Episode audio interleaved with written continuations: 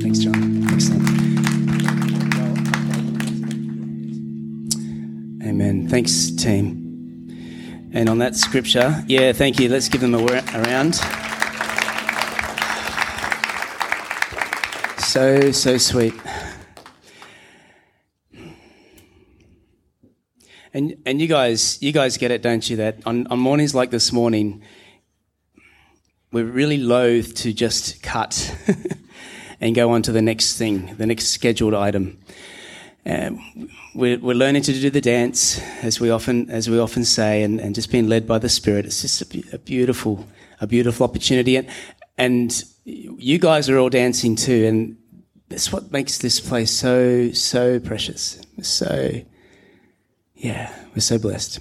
And on that, on the back of that word from John, and which was what Doug brought a couple of weeks ago, I believe. I, I do have a word that I, w- I want to bring from God's word um, with the time that we have left to us, but we'll, we'll just kind of scream through this a little bit. Um, and, uh, and it's prompted by uh, Joel's message last week as he brought a timely message from the book of Nahum and um, Zechariah, and particularly Nahum uh, chapter 1, where if, if you heard that message, you, you remember that um, it's, it's this prophetic, it's this judgment, really, of God on the city of Nineveh.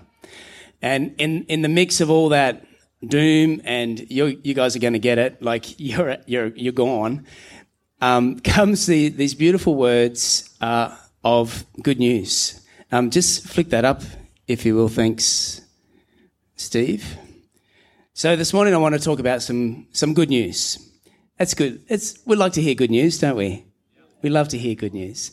Actually, this, this graphic, it's very ordinary graphic. This is from a YouTube channel um, set up by John Krasinski, uh, who was in the show The Office. And last year during COVID, he set up his own YouTube channel called Some Good News.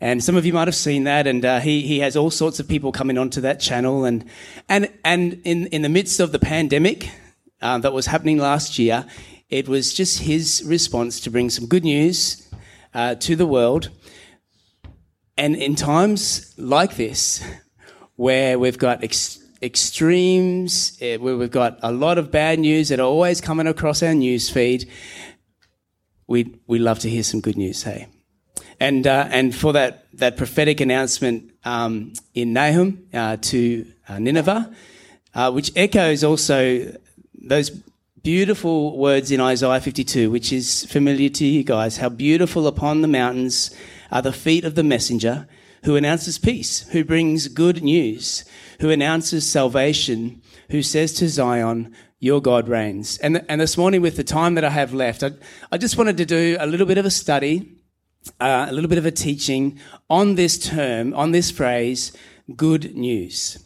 I don't know about you, but growing up in the church, you know, been walking with the Lord for many years, sometimes, you know, when we hear the phrase the good news or the gospel, I don't know about you, but sometimes it can kind of lose its its flavor, its power. We, we, we take it, we can tend to take it for granted because we've heard it before. Okay? Am, am I alone in, in that? Or is there, there's some, yeah? Um, this, new, this, this word, good news, uh, the, the Old Testament, um, Greek, um, translation of the Old Testament, the Septuagint, uh, contains the word here for good news, euangelion.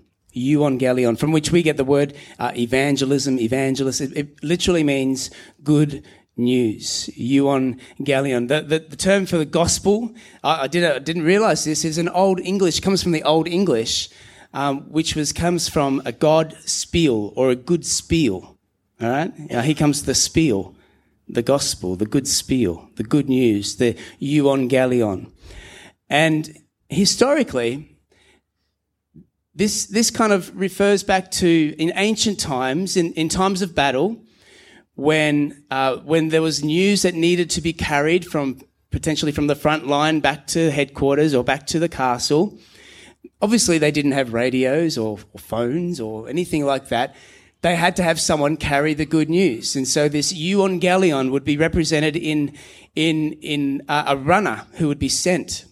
And you guys might remember the story of, of King David, where there's oftentimes there were servants or there were runners that were sent to King David, or even before he was king, with what was believed to be good news. Yeah, oh, the king's going to love this. You know, such and such is dead. Saul's dead, or, or Saul's family member is dead, or your son Absalom is dead. This is great news, David. Uh uh No, you, you got to be careful when you bring, you know, perceived good news to David because more often than not, you know, you'd lose your head. Okay, that was, but th- that was the, that was the context. Okay, uh, you might remember the story when Absalom's death is being reported, and there's there's two runners, and uh, and such and such is running. They're looking from the distance, and then there's another runner. There's two runners. Oh, it must be good news. And oh, he runs like such and such. Oh yeah, he's a good man. He must be bringing good news. He must be bringing the euangelion historically also, I, I was int- intrigued to find that it, it came to also be associated with, uh, with the rise of a particular emperor, Caesar Augustus. And his decrees or his rise to the throne or the things that he would bring about for the kingdom were, were decreed as euangelion, glad tidings or good news. All right. And, and so then we come to the coming of Jesus uh, in the Gospels. And um, let's see what we've got here. There we go. In Mark chapter 1, 14 to 15, it says that Jesus went into Galilee proclaiming the good news of God. The time has come, he said, the kingdom of God has come near. Repent and believe the euangelion. Repent and believe the good news. The time has come. It's here right now. So, so change what you're doing, stop what you're doing, turn around, change up your lifestyle, repent and believe. Take, take into yourself, make it your new reality, this new euangelion, this good news. And then, of course, throughout the New Testament, we have um, Paul and uh, some of the other apostles who write about the good news, the gospel. In fact, the term gospel is used around 54 times in the epistles, much more than it's used in the, gos- in the gospels themselves. Um, uh, for instance, Paul writes, Romans 1.16, I'm not ashamed of the gospel or the good news because it is the power of God that brings salvation to everyone who believes, first to the Jew, then to the Gentile. And again, 1 Corinthians, for Christ did not send me to baptize, but to proclaim the gospel and not with eloquent wisdom, so that the cross of Christ might not be emptied of its power. By the time Paul is writing his epistles, and for, for many of the New Testament authors, they are, they are speaking this side of Calvary, aren't they? They're speaking this side of the cross and the resurrection. They've got the full picture of the coming of Jesus, the, the, the full expression, if you like, of the gospel looking back to the cross and the resurrection. And, and for Paul, as well as Peter, um, many, many of these epistle writers, the gospel is encapsulated, is highlighted, is expressed most fully in the cross and in the resurrection of Jesus. And we say yes and amen. That's the truth. When we refer to the gospel, more often than not, we are talking about Jesus' death on the cross, his resurrection from the dead, his his, um, his place for ours. He's taken our place so that we might have an eternity with God our Father in heaven. It's an amazing reality. It's an amazing truth. But can I suggest this morning that it's not all that there is to the picture? Before you accuse me of preaching another gospel, just hear me out, just bear with me. Because Jesus, even though he knew, obviously he had the end in mind. He knew he was going to the cross. He knew he was going, you know, he was, he would, he was going to suffer for the sake of all humanity. He, when he talks about the good news, he doesn't actually mention the cross until around halfway through his ministry. He doesn't even bring it up with his disciples. And yet, from the beginning, he is preaching. Back to Mark 1, he is preaching, believe the good news. And so the good news, whilst ultimately expressed and, and, and, and we cannot go any further than the cross and the resurrection of Jesus Christ and all that means for us. For Jesus' own example and, and his own uh, experience and demonstration is actually broader than just an eternal destination, just forgiveness of sins. It's broader than just a spiritual reality for you and I. The gospel actually has some real life implications, applications, a reality. The coming of Jesus, the good news of the gospel is not just about his death and his resurrection, but what? The announcement of a whole new kingdom. The kingdom of God has come. This new reality has come. And so our stepping into the good news, our receipt of the good news, our life as it lines up with the gospel, yes, it does ultimately find expression and reality in the death and resurrection of our Lord Jesus. But it also comes under his life and ministry, the kingdom of God that he has established. Are you, are you with me? All right. Not going to stone me or anything like that at this point. Good. Listen to, um, listen to Jesus' announcement of his ministry in the book of Luke. Okay. Luke chapter 4 from verse 18. The Spirit of the Lord is on me because he has anointed me to preach good news to the poor. He has sent me to proclaim freedom for the prisoners and recovery of sight for the blind to release the oppressed, to proclaim the year of the Lord's favor. And we say yes and amen. That's, that's awesome. And through his death and through his resurrection, we see that God is setting the captives free. We see that he brings healing. We, we agree with all of this. But then it goes on to say that he rolled up the scroll, gave it back to the attendant, and sat down, and the eyes of everyone in the synagogue were fastened on him. And he began by saying to them, Today, this scripture is fulfilled in your hearing. Jesus wasn't going to wait till he got to the cross or the empty tomb before this became a reality. He said, Today this scripture is fulfilled in your hearing. Today is the day of salvation. And can I, can I encourage, can I suggest, can I implore you, church, that as we are carriers of the good news of the Euangelion, the gospel of Jesus Christ. That it has it has ramifications, it has realities for here and now, not just for some future spiritual eschatological event. Yeah? And you guys you guys get that, I know. But I just wanted to kind of nerd out a little bit and go into this today, if that's okay, because then I wanted to look at what does Jesus actually mean when he's talking about the good news? If he doesn't announce his death and resurrection until halfway through his ministry, what do the Gospels actually say about Jesus' approach to the good news? All right. So bear with me. We've got a couple of scriptures here. Matthew 4:23. Jesus went throughout Galilee, teaching in their synagogues, proclaiming the good news of the kingdom, and healing every disease and sickness among the people.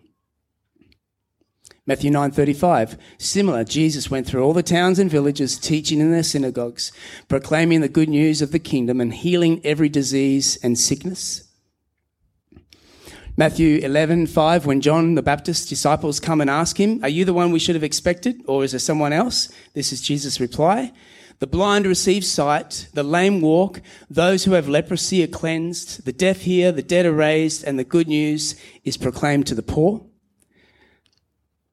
Got a couple more. Luke 4 18 to 19. I'm not going to read that because that's what we just read. His announcement in the synagogue of, of Nazareth. Okay, setting free the captives, proclaiming freedom, recovery of sight, setting the oppressed free. And then as he sends the disciples out himself in Luke 9, so they set out and went from village to village proclaiming the good news and healing people everywhere. This is basic stuff, guys. You, you, you guys get this. But sometimes I think in our Western Christian kind of worldview, when we talk about the good news, we reduce it to a spiritual reality. My sins are forgiven. Jesus has taken my place on the cross. I can look forward to eternal life with God one day and we miss the very practical realities that Jesus and his disciples themselves stepped out, walked out. Do you see this? Do you see the connection between a lot of these, these verses? That proclaiming the good news, the euangelion, is always connected with things like healing the sick, um, making the blind see, raising the dead, setting the oppressed free, is always linked with addressing the brokenness before them. Jesus, whenever he went proclaiming the good news, was first and foremost announcing the yeah, he was saying, This is good news. And he was addressing the brokenness that was right in front of him. Miraculously. And, and this morning, you know, God knows exactly what he's doing. I don't, but he knows exactly what he's doing. And as we sang this morning, I believe in miracles and we, we declared breakthrough over areas, over, over situations. We're right on time. God, God has us, God has us lined up with the things that are on his heart. And, and for me, as, you know, as a 40 something Western Australian Christian, I long, don't we long to see the good news go forth accompanied with signs and, and wonders, miracles. At the very least, stepping out, as Joel brought before, you know, the righteous run into the strong tower. We, we go forward, we, st- we step out. And as we step out, we choose to step into those areas of brokenness and lostness in our communities, in our society. That's exactly what Jesus did. That's exactly what he sent his disciples to do as they proclaimed the gospel, the good news. It wasn't one or the other. It wasn't, oh, I'm gonna, I'm gonna share the gospel and talk about it. And this person over here, well, they're gonna, they're gonna do, you know, addressing the brokenness. No, it was both together. And as the church of Jesus Christ here in Nambour, that's what he calls us to do. To steward the good news in our own lives, to carry it wholly and stepping into those, into those places. Okay. All right. We've got five minutes. How are we going? All right. Okay. So I, I just want to, um, we'll, we'll get through this. Okay. I just want to ask three questions today.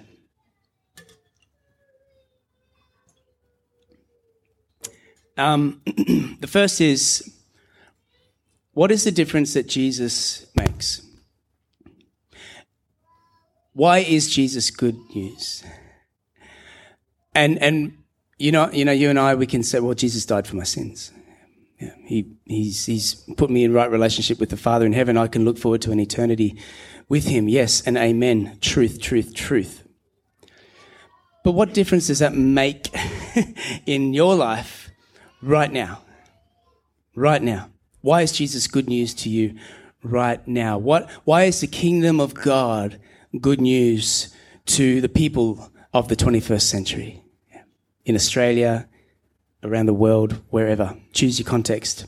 Uh, and, and, I, and I, I encourage us to, to wrestle with this question and the one that comes after it. Because when we can, when we can steward the good news in this way, as well as having those spiritual answers, that, be, that, be, that begins to address some of the questions that the people around us are asking. Let me, let me just share one very quickly. I had about four or something prepared, but I'm going to share one very quickly why Jesus is good news besides the spiritual realities. Okay. You know, it's, it's very politically correct today to champion inclusivism. Yeah, you, you see some smiles, people who work in government sectors, etc. Inclusivism is one of the, the, the, buzzwords at the moment, okay? Being inclusive of all those in society, amen. Jesus was way ahead of the game in a in a time in a time when when uh, it was all about exclusivity, especially for a rabbi, Jesus invites this ramshackle collection of, of fishermen and tax collectors and zealots around him and included them in his plans. Not only that, but he included women as well. Luke 8, 2 to 3 tell us about the various women who accompanied him on his journey, some of them actually funding some of the operations. And that was a no-no. You did not associate with women back in the day. Children, Jesus said, let the little children come to me. In Jesus' day, children were not worth a whole lot at all. And Jesus turns that cultural stereotype upside down so many times. Yeah. It's good news. It's good news. Jesus was subversive in his approach, you know. The kingdom of God is like a mustard seed, the smallest of seeds but you plant it and it grows into a tree. It's like yeast in a dough. It's something that, that gets through all of society. All right. And, and in this day and age when, when um, confidence in leaders is at, is at an all time low, where in the past we've looked at our kings and our queens and our presidents and our governors and put them up here. Nowadays there's only suspicion given to leadership. A subversive kingdom. One that, that is subversive out of a selfless way. There is subversiveness in society today. It's called the woke agenda. It's called cancel culture. But Jesus came for kingdom culture. And it was a selfless subversiveness um, the first will be last and the last will be first. If you want to be great, you'll be a servant of all. That's good news. We belong to a kingdom like that. He is our king. And I encourage you to think of other things. Okay, what do you know about the character of God and the character of Jesus? Why, why is Jesus good news to me in my life right now? Uh, that's the second question. Why is it good news for me? Why is the gospel good news for me personally? If you can picture um, the gospel or the character of God, the good news, the euangelion, as a landscape piece, if you will. Okay? A landscape piece of, of trees and rivers and mountains and, and, and there's one particular part of that landscape that, that you identify with, that resonates with you. Does that make sense? So there's part of the good news that resonates with you personally. An example for me would be um, a revelation of the father heart of God when I became a dad for the first time, I, I had this amazing love for my child. And I began to understand, just in a small way, of God's father heart love for us, the way that He loves us as a parent. Okay. It was amazing. That, that for me resonated. And so, oh, that's, that's good news for me. And so that becomes something that I am able to carry and steward with me in my life and in my relationships. You want to know what God's like? Let me tell you this story. When I became a dad, I was awakened to this beautiful love, a love like no other. And then when our second daughter came along, I was, I was awoken to the justice of God. The just, you know, how can, what can, you can't do that to your little sister. That's not fair. I love you. Don't hurt your little sister. And, and do you see the character of God in that as a way that, that human beings treat one another? Guys, I love you so much. How can you wage war? How can you treat your brother like that? How can, how can you tear them down? I love you and I love them. The justice of God. So why is the good news good news to you personally? What's your testimony? 1 Peter 3:15. Always be prepared to give a reason for the hope that you have in Christ Jesus. And as we are preparing our hearts with that, as we're preparing our story, why is Jesus good news for me personally? And as we're leaning into, into conversations and relationships with, with people who are asking those sort of questions, we are, we are forewarned, forearmed. We are ready to share the good news, to steward the good news from our very hearts and our very experience. All right. And the third question is, as in Jesus' example, how is God calling me to steward the good news in broken places? This is about addressing the lostness around me with healing and restoration. This is where the light gets to shine, the salt gets to add flavor to the lives around us.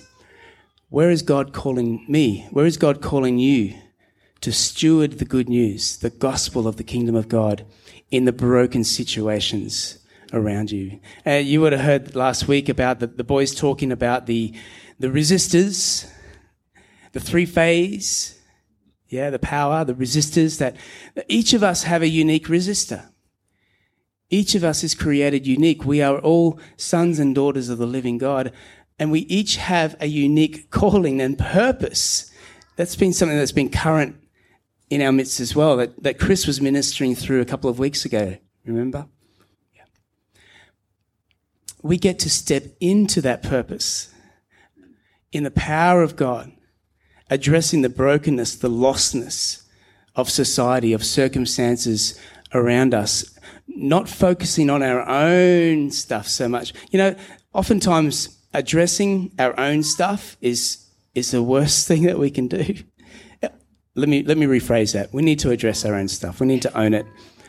But to stay there gets us stuck. It's the, it's the stepping in. It's the running in. It's a going confident that we have, yeah, we have three phase power. you know, the same power that raised Christ from the dead lives in you. Greater is he that is in you than he that is in the world. Yeah. And so he calls us to carry that, to step into that, to carry that good news with him. All right, that's it. Done. Let's pray. Father God, we thank you for you are worthy. You are amazing. You are such a good Father. And Lord, I'm sorry when the good news doesn't seem so good, or I get distracted by the bad news, or the things that don't matter so much. Thank you, Jesus, that you came announcing the good news of the kingdom of God.